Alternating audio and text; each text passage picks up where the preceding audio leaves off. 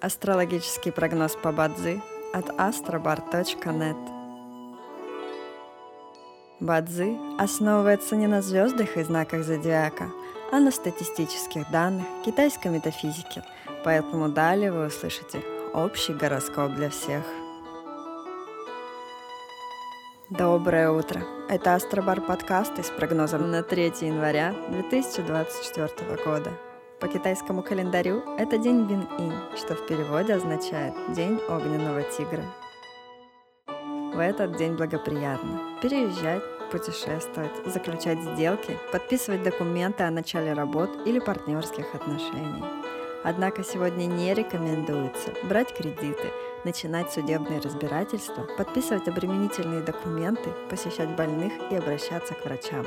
В каждом дне есть благоприятные часы, часы поддержки и успеха. Сегодня это период с 17 до 19 часов и с 21 до 23 часов.